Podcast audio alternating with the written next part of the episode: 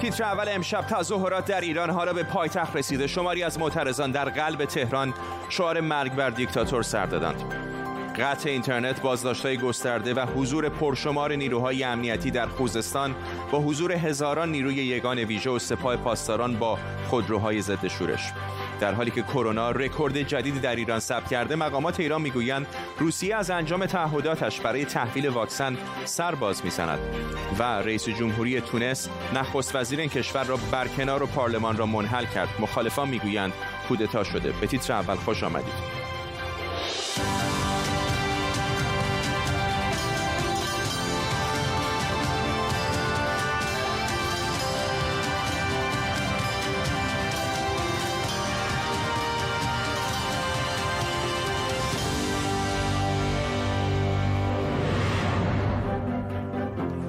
سلام و وقت بخیر. شماری از معترضان امروز در تهران شعار مرگ بر دیکتاتور سر دادند معترضان تهرانی مثل بسیاری از شهرهای دیگر ایران امروز در حمایت از اعتراضهای خوزستان به خیابونها آمدند و عدهای از اونها شعارهایی از جمله تهران تا خوزستان اتحاد اتحاد سر دادند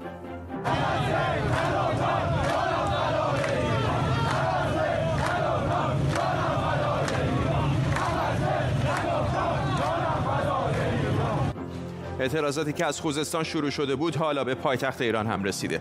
در طول برنامه با تیمی از کارشناسان و خبرنگاران این تحولات و خبرهای دیگر رو بررسی می‌کنیم. پیش از همه بریم به تهران. محتاب قلیزاده روزنامه نگار از پایتخت ایران با ماست. خانم قلیزاده چه اتفاقی در تهران افتادی کم از حال و هوا و فضای شهر به ما بگید.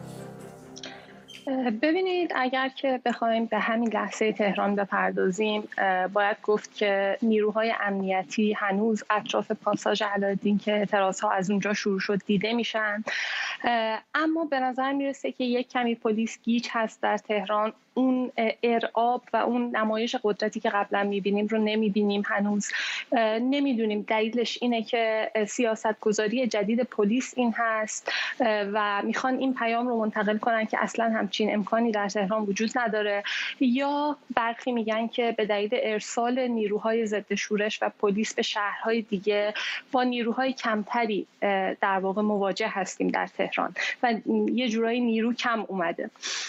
اما چیزی که باید درباره امروز گفت اینه که مردم و کاسبانی که در سالهای گذشته ارزش پولشون تا یک ششم کاسته شده بوده. بعد از یک هفته تعطیلی اجباری به دلیل کرونا به سر کار برمیگردن و با قطعی برق مواجه میشن. مردمی که به شدت عصبانی بودن و بار روانی شدیدی رو تحمل می‌کردن به دلیل اعتراضاتی که در خوزستان اتفاق افتاده و کشتار مردم و همینطور به دلیل نبودن واکسن کرونا میان و با یک حرکت عصبانی میشن و یک جنبشی شکل می‌گیره یک اعتراضی شکل می‌گیره.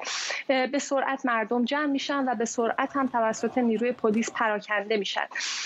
اما باید به نکته ای که این میان وجود داره من اشاره بکنم. اینکه خیلی ها میگن این اعتراض ها هیچ رهبری نداره از جمله اینکه دیده میشه شعارهایی که امروز در تهران سر داده شده یک کلاژی از تمام شعارهایی بوده که در سالها و دههای گذشته سر داده میشه حتی مردم شعار مشخصی نداشتن چون از پیش آماده نبودن. ولی اگه زیرکانه تر بخوایم به این ماجرا نگاه کنیم میشه گفت که چه رهبری بهتر از خود حاکمیت برای این اعتراض ها به این دلیل که حاکمیت هر کاری که باعث بشه مردم عصبانی بشن رو داره انجام میده و مردم در نقاط مختلف ایران به نقطه جوش رسیدن به خاطر خش و عصبانیت ناشی از تمام چیزهایی که وجود داره. مردمی که در این اعتراض ها بودن. شاید خودشون نمی‌دونستن که تا یک ربع دیگه قراره در یک اعتراض شرکت کنن. شاید به همین دلیل بود که گستردگی اتفاق نیفتاد هرچند با پیش رفتن این وضعیت ما نمی‌دونیم که در نهایت چه خواهد شد. نکته آخر این که ما باید شرایط امروز تهران و حتی کرج رو با نیم نگاهی به ایران ببینیم به کل ایران. کشوری که اکثر نقاطش در نقطه جوش به سر می‌بره و در نتیجه ممکنه هر بار اعتراض از شهری شروع بشه. ببینید اون چه که ما در سالهای دهه 80 و اوایل حتی دهه 90 می‌دیدیم اعتراض های هماهنگ شده تری بوده نسبت به حالا. اما ممکنه بعضیا بخوام بگن که در این اعتراض ها بین مردم بیگانه ها وجود دارن یا مردم آگاهی کافی ندارن. اما خب سوال اینه که ما نمی‌تونیم بگیم همه مردم ایران ناآگاهن یا همه مردم ایران بیگانه هستند این وضعیت با یک نوع رها شدگی و سوء مدیریت از طرف حاکمان روبروه و اگه پیدا کنه معلوم چه اتفاقی میفته ممنونم از شما از تهران. مهتاب قلیزاده روزنامه نگار سپاسگزارم. اما در خود خوزستان هم قطع اینترنت بازداشت‌های گسترده و حضور پرشمار نیروهای امنیتی ادامه داره. هزاران نیروی یگان ویژه و سپاه پاسداران با خودروهای ضد شورش شبانه روز در شهرهای خوزستان مستقرن. مونا سیلاوی فعال سیاسی از بروکسل با ماست. خانم سیلاوی چطور می‌بینید تحولات در خوزستان رو که الان به نظر میاد آرام آرام داره به شهرهای دیگر ایران هم کشیده میشه؟ با سلام خدمت شما و بینندگان عزیز. البته خوشحال هستم به شهرهای دیگه داره کشیده میشه چون همونطور که مهمان شما از تهران گفتن این بار سنگین امنیتی رو ممکنه از استان یک مقدار کم بکنه. چون از اونجایی که من با بچه های داخل در تماس بودن مثلا مردم در شادگان فلاحیه می‌گفتن به یک جای رسیده که در مرکز شهر احساس می‌کردی نیروهای امنیتی بیش از مردم شهر در شهر هستند در ماشر مشهور هم همینطور هست. و البته خوشبختانه تا الان ما نیروهای ایرانی رو می‌بینیم که داخل شهرها هستند و نو از, از نیروهای غیر ایرانی استفاده نکردن. ولی از 22 جولای من در سطح سوشال میدیا بین مردم منطقه بخصم به زبان عربی هم هست یک ورقه رسمی از یک گروهی به اسم رب الله که از میلیشیات وابسته به جمهوری اسلامی در عراق هستند یک ورقه صادر کرده که در صورت که جمهوری اسلامی به ما احتیاج داشته باشه ما حاضر هستیم از مرزها وارد بشیم و امنیت رو به جمهوری اسلامی برگردونیم. ولی به نظر میسه تا الان چنین اتفاقی نیفتاده و مردم همچنان به تظاهرات خودشون ادامه میدن. اینترنت تلفن ها قطع هست اینترنت خونگی هم که ضعیف هست. این باعث میشه که اطلاعات هم به ما خیلی دیر برسه و بیشتر اطلاعاتی که من می‌گیرم از طرف سازمان حقوق بشر اهواز هست که اونها هم الان با مشکل برخوردن که با نیروهای خودشون در داخل تماس داشته باشن. شبها هم که اینترنت قطع میشه خب فاتحه اینترنت خونگی هم خونده میشه. همین عدم ارتباط خیلی گرفتن گزارش رو از سطح استان دشوارتر کردم. من با کسانی که در تماس هستن بهشون پیام میدم ولی به قول بچه های امروزی این دوتا تیک نمی‌خوره که بدونم پیام من رو حتی دریافت کردن. و همین ما رو در یک شرایط قرار داده که ما دقیقا نمی‌دونیم چه عده‌ای بازداشت شدن و احیانا اونایی که بازداشت شدن در چه شرایطی هستن. خب به حال فرقی هم نمی‌کنه با اتفاقاتی که در, یعنی تجربه ما از دوران گذشته که مثلا توی تظاهرات آبان ماه بودم همین بود. متاسفانه یک سرکوب شدید اتفاق افتاد ولی در نهایت خیلی دیر به دست ما اطلاعات رسید. من دوست دارم از این فرصتی استفاده بکنم اینه که یک اتابی بکنم از کسانی که مخصوصا احداث رو از خارج از ایران دنبال می‌کنن. اینه که با گفتن اینکه در میون این تظاهرات کننده ها انسان های مسلحی هست یا تجزیه طلب هست در حقیقت ما داریم امید رو از مردمان دیگر مناطق ایران که نگاهشون به جنوب هست بگیرن. چون ما می‌دونیم جنوب به خاطر تقویت جنبش های کارگری جنبش های دانشجویی همیشه نگاه امیدی بوده از تمام کشور. و وقتی اینطوری با یک نگاه استریوتیپ که نمی‌دونم به فارسیش چی میشه که فکر می‌کنیم چون در آن منطقه عرب ها هستن یا اشایری هستن یا لور هستن به حال اشایر همیشه این نگاه است که اینها مسلح هستن. اینها شاید توانایی برگزاری یک تظاهرات سلمی یا مسالمت آمیز رو ندارن. این نگاه از بالا به پایین رو بیرون بیاریم و امید داشته باشیم که به مردممون که می‌تونن یک مبارزه غیر خشونت آمیز رو در مقابل جمهوری اسلامی ادامه بدن. ممنونم از شما مونا سیلاوی فعال سیاسی از بروکسل با ما. تصاویر زنده داریم از واشنگتن دی سی کاخ سفید. همین الان رئیس جمهوری آمریکا جو بایدن در کنار معاون رئیس جمهوری آمریکا داشتن مراسمی برگزار می‌کردن. به یاد بوده سیومین سالی که در مجلس سنای آمریکا قانون مربوط به معلولین آمریکایی به تصویب رسید که بسیاری از امکانات دولتی و فدرال رو متوجه این گروه از مردم جامعه می‌کنه و همین الان هم آقای بایدن گفتش که آمریکا سرزمینی هستش که در واقع توانایی های زیادی رو به مردمش میده و حالا هم می‌بینید که در کنار کامیلا هریس معاونش داره احتمالا یک قانون جدیدی رو امضا می‌کنه. اونطوری که می‌بینیم حالا جزئیات این قانون رو طی دقایق دیگه احتمالا به دستمون خواهد رسید. Anniversary of the Americans with Disability Act. 20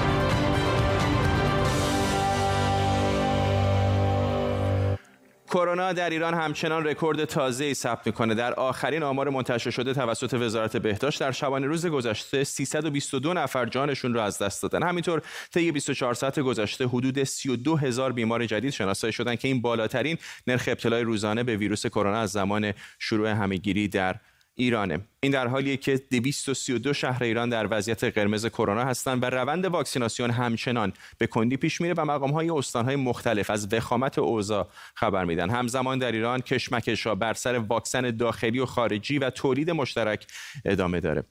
بعد از حرف و حدیث های زیاد و صحبت های متناقض مسئولان در مورد تولید مشترک واکسن با روسیه. حالا به نظر می‌رسه که قرار نیست روسیه واکسنی به ایران بفرسته و حتی گفته شده روسیه سهم عمده تولید مشترک واکسن با ایران رو هم می‌خواد. این در حالیه که قبلا گفته شده بود روسیه قرار 60 میلیون واکسن کرونا به ایران بده. حالا مرتضی خاتمی عضو کمیسیون بهداشت مجلس گفته روسیه به تعهداتش در مورد تحویل واکسن عمل نکرده. کاظم جلالی سفیر ایران در مسکو هم گفته روسیه واکسنی به ایران ارسال نمی‌کنه. رجب سفروف مدیر مرکز مطالعات ایران معاصر در روسیه از مسکو با ماست آقای سفروف روسیه به گمان بسیاری شریک مهمی برای جمهوری اسلامی هست. چطور هستش که در دادن این واکسن ها داره کوتاهی می‌کنه؟ من فکر می‌کنم که اون صحبت های تیکه آخری که شما فرمودید کاملا بی اساس و بی دلیل هست چون که روسیه و تعهدات حرف من نیست. حرف مقامات جمهوری اسلامی. من که چیزی نگفتم. دارم نقد قول می‌کنم ازشون. ببینید من دارم از موزگیری روسیه دارم صحبت کنم که روسیه تا این لحظه با تعهدات خودش کاملا پاورجاست و اون مشکلی که الان در ایران دیده میشه در رابطه با خطی تولید واکسن اسپوتنیک وی یک مشکلی فنی و تکنیکی داره و هیچ ربط به موضوعگیری جدید یا عوض نمودن دیدگاه روسیه به این همکاری در موضوع تولید واکسن اصلا ربطی نداره. چه هستی مشکل فنی که میفرمایید؟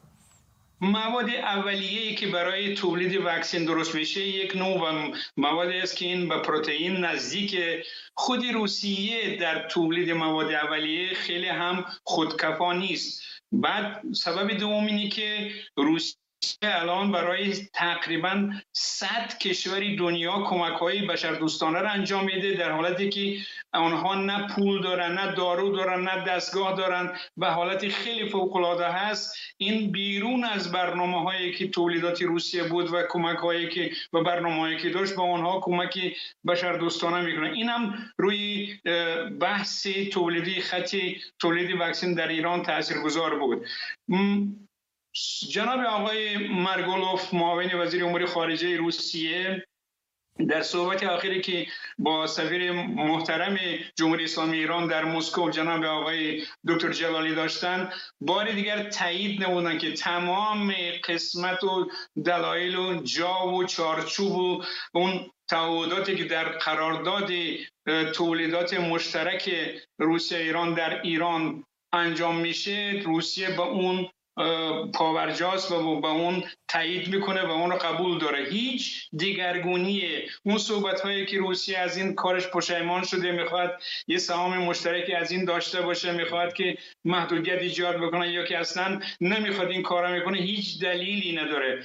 ببینید الان یک حالتی است که هم احساسی هستن هم بله. تعداد فاتحه های در ایران هم تعداد مبتلاها از خیلی رفته بالا و مردم یک ترس و وهمی دارن. طبیعی هم از این ترس و وهم دیگه طبیعتا. می‌خوام اینو ازتون بپرسم که به قول انگلیسی به نظرتون آیا ایران شاید اشتباه کرده که تمام تخم مرغاشو در سبد روسیه گذاشته؟ وقتی حالا به هر دلیلی به قول شما مواد اولیه وجود نداره روسیه نمی‌تونه اون مقدار دوزی رو که ایران به دنبالش هست تامین بکنه.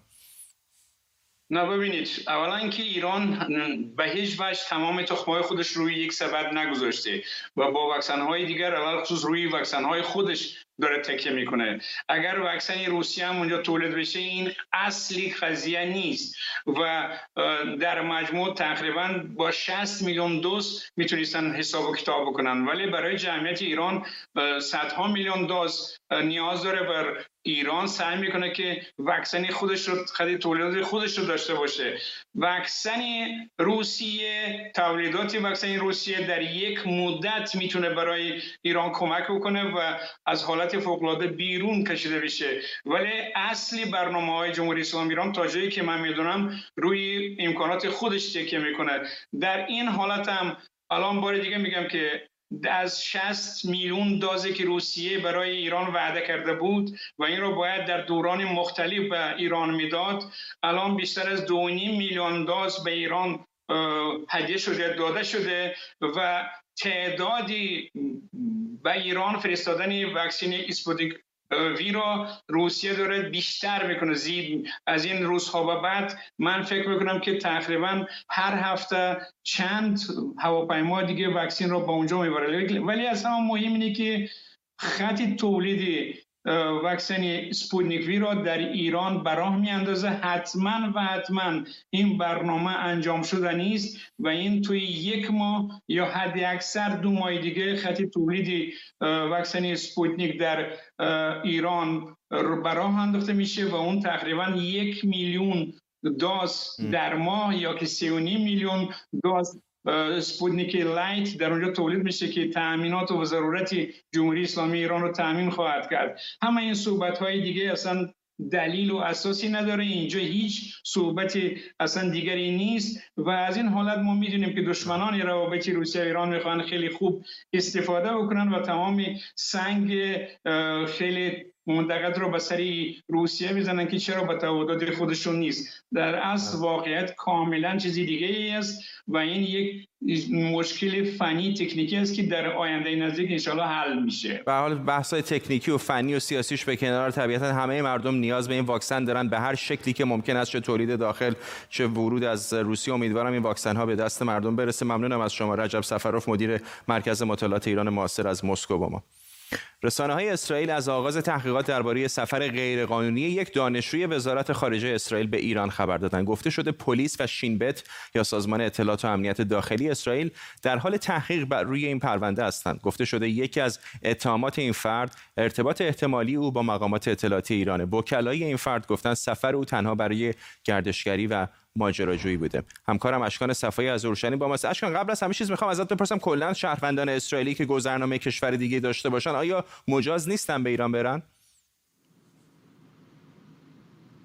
ببینید اسرائیل یک قانونی داره که در واقع شهروندان این کشور به کشورهایی که کشور دشمن محسوب میشن نباید سفر کنن مگر اینکه برن و از دولت در واقع از مقامات مسئول اجازه بگیرن. برای همین هم ما دیدیم که در واقع در سالهای اخیر روزنامه نگاران اسرائیلی به ایران رفتن با گذرنامه های دیگه و کسان دیگری که حالا معمولا منتشر نمیشه این موضوع. و نه فقط به ایران به افغانستان به عربستان شهروندان عرب اسرائیلی به لبنان سفر می‌کنن و سفر می‌کردن. البته تا قبل از این بحران هایی که ایجاد بشه. در اکثر مواقع حالا اسرائیل در واقع چشم خودش رو به این موضوع میبنده و هیچ گونه پرونده علیهشون تشکیل نمیشه. اما قانون این هست که در واقع به کشوری که کشور دشمن هست نباید سفر برای همین دارم می‌پرسم. پس به نظر میاد در این مورد خاص ظاهرا چیزی فراتر از صرف خود سفر بوده باشه. اینطور نیست؟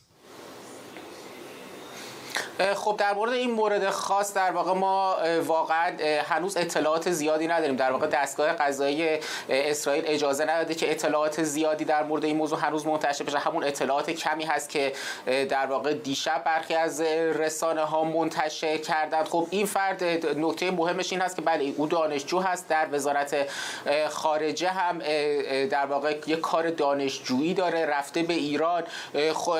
وکلای او میگن که این موضوع رو از کسی پنهان نکرده. به دوستاش و خانوادهش گفته و فقط برای ماجراجویی رفته به ایران و خود در واقع در اون حالا چیزی که گفته شده گفتن که امکان داره با در واقع با ماموران اطلاعاتی ایران یعنی ماموران اطلاعاتی با او ارتباط گرفته باشن. هرچند که این موضوع رو وکلای مدافع او گفتن همونطوری که دادگاه این موضوع رو تا الان رد کرده برای همین هم آزاد شده در واقع این موضوع به احتمال زیاد نهایتا رد خواهد شد و همچین موضوعی وجود نداشته و در واقع الان خود وکلای او میگن همونطوری که تا الان تقریبا تمام پرونده هایی که به این صورت تشکیل شده در نهایت اون کسی که متهم بوده در واقع پروندهش بایگانی شده در این مورد هم بایگانی خواهد شد. ما یک مورد فقط داشتیم که پرونده بایگانی نشده. یکی از رهبران دروزی اسرائیل وقتی که رفت به سوریه چند سال پیش با رهبر در واقع جبهه خلق برای آزادی فلسطین ملاقات کرد. در اون مورد بود که فقط اون فرد محکوم شد. ممنونم از تو. اشکان صفای خبرنگار ما در اورشلیم.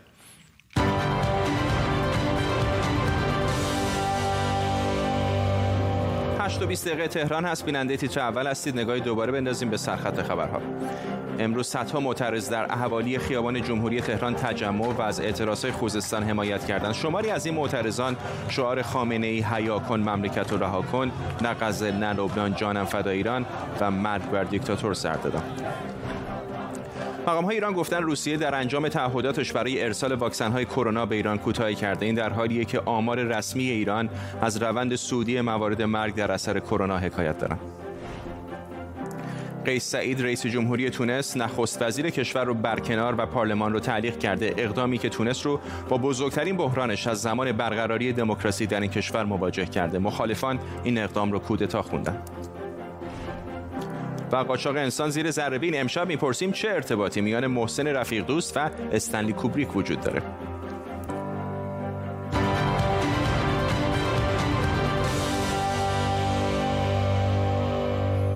انقلاب. این شعاریه که این روزها در تونس شنیده میشه. بسیاری از معترضان میگن تغییر کامل ساختار حکومت و نه اصلاح جزئی اون راه حل مشکلات اقتصادی و اجتماعی و سیاسی در این کشوره.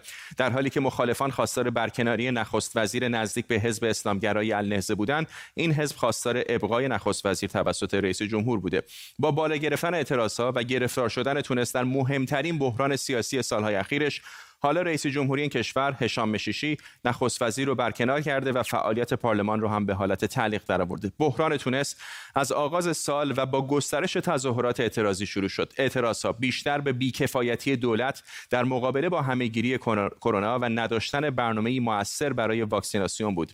اما با خشونت پلیس و سرکوب معترضان همراه شد. دیروز هم پایتخت این کشور شاهد اعتراضها و درگیری های گسترده بود. دامنه اعتصابات کارگران و کارکنان بخش مختلف دولت و همینطور بخش خصوصی هم به جای رسید که دولت عملا فلج شد. گروه های چپ و سکولار و طرفداران حقوق زنان در تونس که خودشون نقش موثری در انقلاب این کشور داشتن به گرایش های اسلام گرایانه در دولت و نفوذ و دخالت روحانیون و همینطور تحت اختیار گرفتن مجلس توسط جنبش اسلامگرای النهضه معترضن. اقتصاد تونس که بیشتر متکی بر صادرات محصولات نفتی، مواد معدنی، محصولات کشاورزی و گردشگری به شدت از بحران همهگیری کرونا آسیب دیده و صادرات این کشور بیش از چهل درصد کاهش داشته. رشد اقتصادی هم به منفی 8.6 درصد رسیده. تونس مشهوره به اینکه جامعه مدنی مدنی سرزنده و پیشرو داره و از این نظر از همه کشورهای عرب زبان جلوتره. اما مردم این کشور در چند سال اخیر و بعد از انقلاب ده سال پیش با مشکلات معیشتی شدید و افزایش اختلاف طبقاتی مواجه شدند. علی سعدزاده تحلیلگر مسائل خاورمیانه و جهان عرب از فرانکفورت و آقای سعدزاده این تونس یک استثنا بود در بسیار از این کشورهای عربی با یک دموکراسی کم و بیش سرزنده و الان خیلی ها نگران هستند که آیا این دموکراسی نوظهور در یک کشور عربی هم رو به ازمهلال داره میره یا نه؟ رئیس جمهور معتقده که نخیر همچنان دموکراسی برپاست چون استناد می‌کنه به ماده 80 قانون اساسی تونس که در اون در این ماده قانون اساسی به رئیس جمهور اجازه میده هرگاه کشور در آستانه ازمهلال و وابستگی و سقوط و این حرف از بین رفتن هست و اینا می‌تونه رئیس جمهور در حقیقت حالت فوقالعاده اعلام کنه و, اعلام و دیشب در سخنرانیش رئیس جمهور گفت که واقعا ما در چنین شرایطی برای حقم داره. در چنین شرایطی هست دولت. یعنی کشور تونس. شما توجه بکنید در اثر کرونا 20 هزار تونسی مردن. در یک کشور 12 میلیونی. و چندین میلیون اصلا مبتلا شدن. اینه که دولت عاجز بوده از این مسئله همهگیری که نه تنها کشته داده بلکه تمام اقتصاد تونس رو به فلج کشونده. دولت هم در دست النهزه هست پارلمان هم مجلس هم اکثریتش در دست النهزه است و اینها دائما و گروه های دیگه هم هست. پارلمان نتونسته تصمیم بگیره. دولت هم نتونسته تصمیم بگیره. هیئت دولت کابینه دولت هم تا به حال نتونسته روی نه وزیر کابینه با هم توافق کنه. مجموعی این شرایط باعث شد که در این چند هفته همطور که شما گفتید مردم دائما آمدن به خیابون به علیه دولت تظاهرات کردن. بعد دیشب آقای سعید رئیس جمهور به خواست این تظاهر کنندگان پاسخ داد و دولت رو به اصطلاح برکنار کرد و قول داده که در عرض سی روز انتخابات انجام میشه. ولی یک حرفی هم هست. اگر به آرامی نگذرد این گذار و به هر حال بعد از به دست گرفتن قدرت توسط رئیس جمهور به زد و خوردهایی هم بگیم اون وقت تمرین دموکراسی در تونس به شکست انجام میده. حالا تا همین جای کار این اتفاقی که افتاده بخشی از مکانیزم قانون اساسی است اونطور که بسیار از مخالفان دولت دارن میگن واقعا کم و بیش شبیه کودتاست نه مکانیزم قانون اساسی. یعنی همطور که بهتون گفتم ماده 80 قانون اساسی این اجازه را به رئیس جمهور میده که در شرایط اضطراری تمام نهادهای رسمی رو یعنی پارلمان و دولت رو از بین ببر یا معلق بکنه. و از طرف دیگه ولی میگه که این کار رئیس جمهور بایستی با هم با مشاوره خود نخست وزیر باشه رئیس پارلمان باشه و رئیس دادگاه قانون اساسی. در مورد دادگاه قانون اساسی بر, اساس اختلافاتی که بین گروه ها بوده اصلا ما رئیس قانون اساسی نداریم. خود آقای رئیس جمهور میگه که من با نخست وزیر و رئیس پارلمان صحبت کردم نخست وزیر الان سکوت کرده تا این 24 ساعت گذشته. ما نمی‌دونیم واقعا رئیس جمهور باش صحبت کرده یا نه. رئیس پارلمان آقای قنوشی که همون رئیس حزب امن هم هست یا از فعالین مهم یا چهره مهم حزب امن هست گفته که نخیر با من صحبت نکرده. و امروز می‌خواسته وارد پارلمانی باشه که درش بسته بوده در محاصره پلیس بوده ولی پلیس از جلوگیری کرده و نگذاشته که بره به پارلمان. سپاسگزارم از شما علی سرزاده تحلیلگر مسائل خاورمیانه از فرانکفورت ماما. در یک خبر دیگه مصطفی الکاظمی نخست وزیر عراق امروز با جو بایدن رئیس جمهوری آمریکا در کاخ سفید دیدار می‌کنن گفته شده این دو قرار برای پایان حضور نیروهای رزمی آمریکا در عراق تا پایان سال جاری میلادی به توافق برسند. الکاظمی دیروز گفته بود عراق دیگه برای جنگ با داعش نیازی به نیروهای رزمی آمریکا نداره اما همچنان خواستار همکاری با آمریکا در زمینه آموزش نیروهای عراقی و تبادل اطلاعات امنیتی با این کشوره. همکارم تروسک صادقی از اربیل با ماست که خروج نیروهای آمریکایی از افغانستان. الان شرایط اون کشور رو مشخص کرده. طالبان دارن جولا میدن. چقدر در عراق هم همین نگرانی وجود داره که با خروج نیروهای آمریکایی کنترل هم از دست دولت مرکزی خارج بشه؟ خب سفر مصطفی کاظمی در شرایط کنونی عراق هم مهمه و هم حساس. ولی اینجا هم نگرانی های زیادی وجود داره. توجه رسانه ها به این استش که نیروهای آمریکایی از عراق خارج بشن تاثیر تاثیرش بر این کشور چه خواهد بود؟ در سایه تنش هایی که در منطقه وجود داره فعالیت گروه های مسلح تحت حمایت ایران و از طرف دیگه تهدید داعش که همچنان در این کشور وجود داره. نخست وزیر عراق همونطور که شما هم اشاره کردید قبل از سفرش گفته بود به وضوح در مورد تاثیر های ایران و آمریکا بر عراق صحبت کرده بود. هرچند که گفته بود به نیروهای رزمی آمریکایی نیاز ندارن اما تاکید کرده بود که بر, بر, بر اساس چیزی که عراق نیاز داره اونا جدول خروج نیروهای آمریکایی رو زمان بندی می‌کنن. اما نگرانی های زیادی که اینجا وجود داره از طیف های مختلفی هستن. مثلا کردها به صراحت بارها در این مورد ابراز نگرانی کردند که وضعیت کشور عراق به طوری نیست که نیروهای خارجی این کشور رو ترک بکنن. سنی ها امروز در رسانه ها بسیار نگران بودن. میشنیدم که می‌گفتند اونا آمریکا داره عراق رو تحویل ایران میده دو دستی و اونا ناچارند که برای حفاظت از خودشون منافعشون به اقلیم سنی ها فکر بکنن. از طرف دیگه همچنان گروه های شبه نظامی تحت حمایت جمهوری اسلامی ایران دارن تهدید می‌کنن دولت رو و گفتند که اگر نه تنها نیروهای آمریکایی هر نیروی خارجی در این کشور باقی بمونه اونا اونها رو هدف قرار میدن. چیزی که اینجا به وضوح می‌شدید نگرانی بسیار زیادی هست و این باعث شده که ناظران بسیار تاکید بکنن بر این مسئله که اگر نیروهای آمریکایی در خاک از خاک عراق خارج بشن فعالیت نفوذ ایران یا دخالت های ایران در خاک این کشور بیشتر خواهد شد. از طرف دیگه فعالیت گروه های شبه نظامی تحت حمایت جمهوری اسلامی ایران بیشتر خواهد شد. تهدید داعش بیشتر خواهد شد و این می‌تونه منجر بشه به بی‌ثباتی بی‌نظمی و ناامنی بیشتر در این کشور. درست که صادقی در اربیل عراق ممنونم از تو.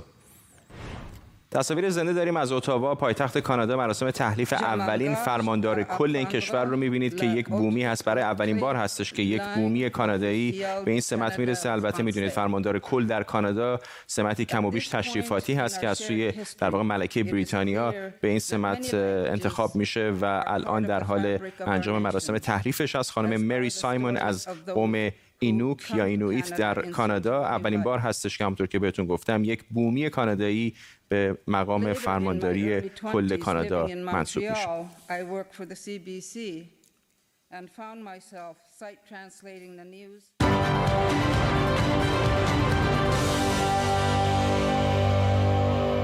در زیر زربین امشب چه ارتباطی میان محسن رفیق دوست و استنلی کوبریک وجود داره؟ چه چیزی خانه هدایت اسلامی کرج رو زیر نظر محسن رفیق دوست و فیلم آیز وایت شات به هم متصل می‌کنه؟ امشب قاچاق انسان رو زیر ذره می‌بریم.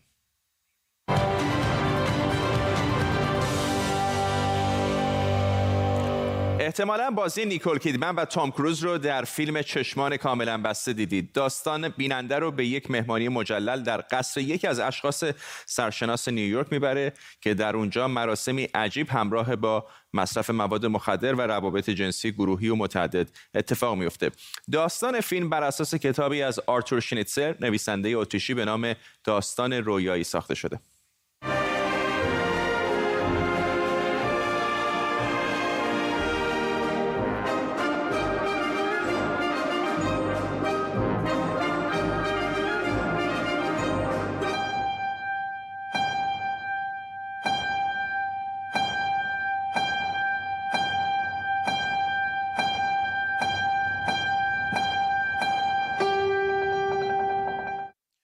بخشی از این فیلم به کسانی اشاره می‌کنه که در این نوع جوامع و مهمانی ها مورد سوء استفاده جنسی قرار می‌گیرن و در واقع به نوعی برده جنسی تبدیل شدن. اینکه چرا آدم ها قربانی بردهداری میشن عوامل زیادی داره. نیاز اقتصادی با 51 درصد بالاترین فاکتور شناخته شده فریب خوردن و سوء استفاده به وسیله شریک زندگی و آشنایان نزدیک وضعیت نامشخص مهاجرت و نداشتن تحصیلات هم از دلایل مهم دیگن.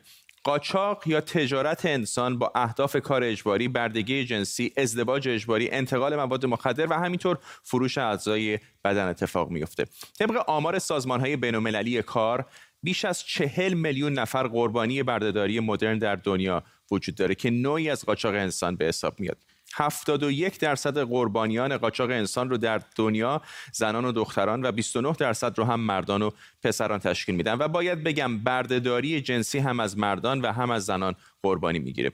اکثر قربانیان بین سنین 15 تا 17 سال سن دارن.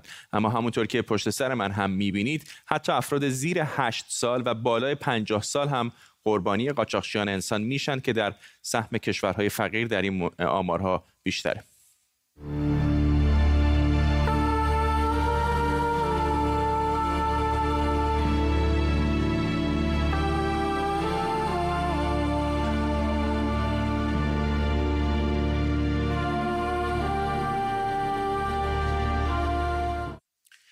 طبق آمار دفتر مقابله با مواد مخدر و جرم سازمان ملل متحد 50 درصد قربانیان مورد سوء استفاده جنسی واقع میشن. 38 درصد رو به کار اجباری وادار می‌کنن و درصدهای کمتری رو به ازدواج اجباری کارهای خلاف و گدایی. بیشترین موارد بردهداری مدرن در خاورمیانه دیده میشه. هرچه به سمت رنگ قرمز و قهوه‌ای میریم یعنی وضعیت داره بدتر میشه. میشه دید که به تناسب جمعیت کره شمالی بدترین وضعیت و ایران هم مقام دهم رو داره. قانون حمایت از قربانیان قاچاق انسان که حدود 20 سال پیش در آمریکا تصویب شد کشورها رو در برخورد با قاچاق انسان به سه دسته تقسیم می‌کنه. اول کشورهایی که ملزومات این قانون رو کاملا رعایت می‌کنن دوم مجموعه کشورهایی هستند که همه ملزومات رو رعایت نمی‌کنن اما در تلاش برای بهبود شرایطن. و کشورهایی که در ردیف سوم یا آخر هستند که رفتارشون با استانداردهای حداقلی این قانون مبارزه با قاچاق انسان هم همسو نیست و اقدامی هم برای بهبود این وضعیت نمی کنند. عربستان سعودی و ایران در این ردیف آخر قرار دارند. چرا افغانها را آقای وزیر؟ و سوریه میفرستین برای جنگ؟ ما کسی رو به سوریه نمیفرستیم. 25 هزار افغان این رو ما کاملا روشن, روشن کردیم. ببینید کسی برای یک کشور دیگه نمیره یک کشور سالس بجنگه برای شما تسهیل کردین ما ما صلاح کمک دادن. ما کمک کردیم صلاح دادن؟ ما کمک کردیم در سوریه برای مقابله با داعش که دشمن مشترک همه ماست وزارت امور خارجه آمریکا در گزارش مفصلش درباره موزل قاچاق انسان در جهان در بخش ایران به اعزام کودکان و نوجوانان افغان و پاکستانی به جنگ در سوریه و عراق هم اشاره می‌کنه. این هم آمار گزارش CTDC تشریک اطلاعات برای مبارزه با قاچاق انسانه در مورد ایران. البته این آمار کامل نیست. این گزارش میگه بخش زیادی از قربانیان از فیلیپین به ایران منتقل میشن. و البته گزارش هایی هم هست که نشون میده زنان و دختران ایرانی برای سوء استفاده جنسی به کشورهای حاشیه خلیج فارس قاچاق میشن.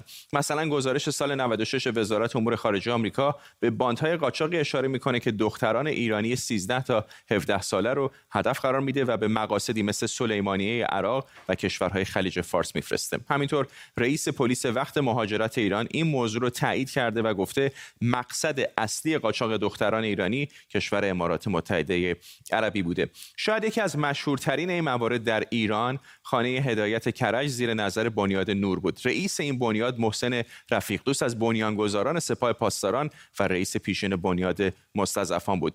هدفش پناه دادن دختران فراری و بی سرپرست این خیریه بیش از هزار دختر بالای 7 تا 20 سال رو تحت پوشش داشت که با فرار یکی از دخترها قضیه به مطبوعات درس پیدا کرد و گردانندگان اون از جمله رئیس دادگاه انقلاب اسلامی کرج به اتهام سوء استفاده جنسی از دختران و صدور دختران جوان به شیخ نشینان عربی برای تنفروشی به دادگاه رفتن دادگاهی غیرعلنی که به گفته بعضی رسانه ها در آخر کسی در اون محکوم نشد. وقتی حرف از قاچاق انسان و آمار میشه باید بدونیم اولا این آمارها و نقشه ها فقط بیانگر قاچاق انسان از یک کشور به کشور دیگه است و نشون نمیده که چه تعدادی توی خود اون کشور از شهری به شهر دیگه قاچاق میشن. و دوم قسمت گسترده ای از این آمارها مثل دادگاه خانه هدایت اسلامی کرج غیر علنی و پنهانه.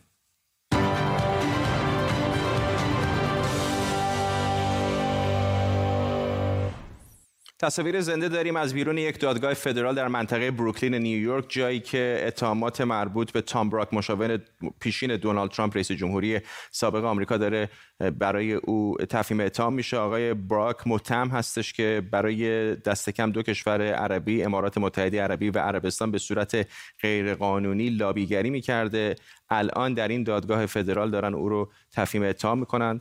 به این اتهام که رابطش رو با امارات متحده عربی به طور درستی به مسئولان آمریکا اطلاع نداده بوده. اما در خبری دیگه هند این روزها شامل بارش های شدید و وقوع سیلاب در مناطق مختلف این کشور. تصاویری که الان می‌بینی در رسانه‌های اجتماعی هند منتشر شده و مربوط میشه به بالا اومدن کف یک رودخانه در ایالت هاریانا در شمال این کشور. دولت هند هم از وقوع رانش زمین بر اثر این بارندگی ها خبر داده.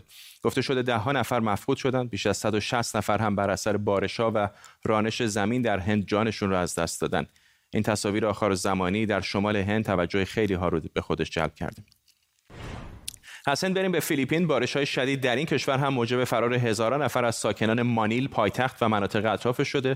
گفته شده مقامات این کشور در تلاش برای فراهم کردن پناهگاهی که بشه در اونها مقررات کرونا مثل فاصله اجتماعی رعایت بشه تا به کانون کرونا تبدیل نشن. گفته شده دست کم سه نفر هم در مناطق مختلف این کشور جانشون را از دست دادن.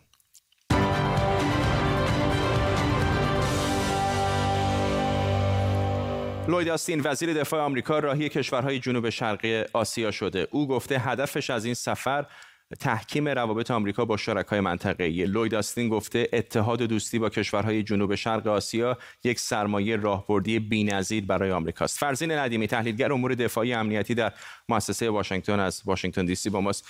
آقای ندیمی مدت هاست که حرف این هست که توجه آمریکا داره از خاورمیانه به سمت آسیای دور نزدیک میشه. الان این سفر وزیر دفاع آمریکا چقدر در واقع همین رو داره تایید می‌کنه که نگاه آمریکا داره از خاورمیانه متوجه کشورهای مثل چین میشه.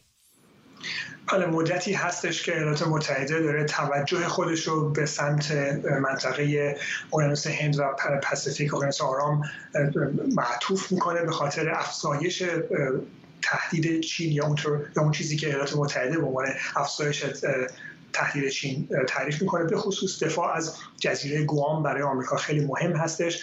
خب بعضیا چندان موافق با این نظر نیستن. معتقدن که خب چین هیچ وقت به طور مستقیم خاک ایالات متحده رو مورد تهدید قرار نخواهد داد و این شاید یک یک ابتکاری از طرف نیروی دریایی آمریکا که بتونه بودجه بیشتری از دولت بگیره.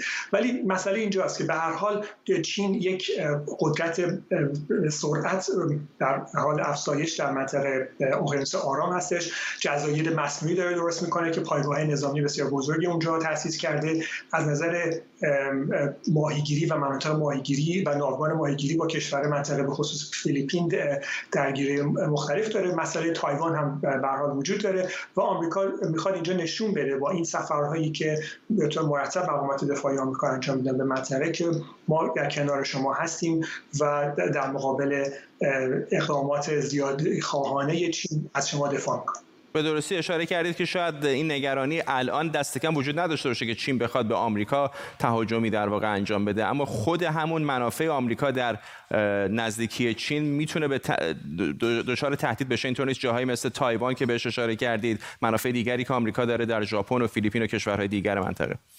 بله بله کاملا درسته. ایالات متحده خب همیشه خودش رو به عنوان یک قدرت برتر در منطقه اقیانوس آرام به حساب می آورده و همونطور که عرض کردم جزیره گوام خب یک منطقه استراتژیک مهم هستش. و خب نمی‌خواد و نمی‌تونه ببینه که چین داره به عنوان یک تهدید خیلی جدی در اینجا مطرح میشه. البته اینجا بحث خاورمیانه وجود داره. همچنان فرماندهی مرکزی آمریکا این بحث رو دنبال می‌کنه که چین و روسیه در خاورمیانه هم برای ما برای آمریکا یک تهدید محسوب میشن دارن نقششون افزایش پیدا می‌کنه چین داره پایگاه می‌زنه روابط اقتصادی بیشتری ایجاد می‌کنه و باید ایالات متحده حالا مسئله تهدید ایران به کنار باید حتی به خاطر همین رقابت بین قدرت بزرگ همچنان مسئله خاورمیانه رو جدی بدونه و همچنان حضور نظامی خودش رو در خاورمیانه حفظ بکنه. ممنونم از شما. فرزین ندیمی تحلیلگر مسائل دفاعی امنیتی در واشنگتن دی سی پایتخت آمریکا. به این ترتیب ما هم می‌رسیم به پایان تیتر اول. امشب اشاره بکنم که این برنامه رو کمی دیرتر می‌تونید در یوتیوب هم ببینید و به دوستانتون که ناشنوا هستن هم می‌تونید بگید که کمی دیرتر با زیرنویس هم این برنامه رو می‌تونن در یوتیوب ببینن. تا برنامه بعدی بدرود.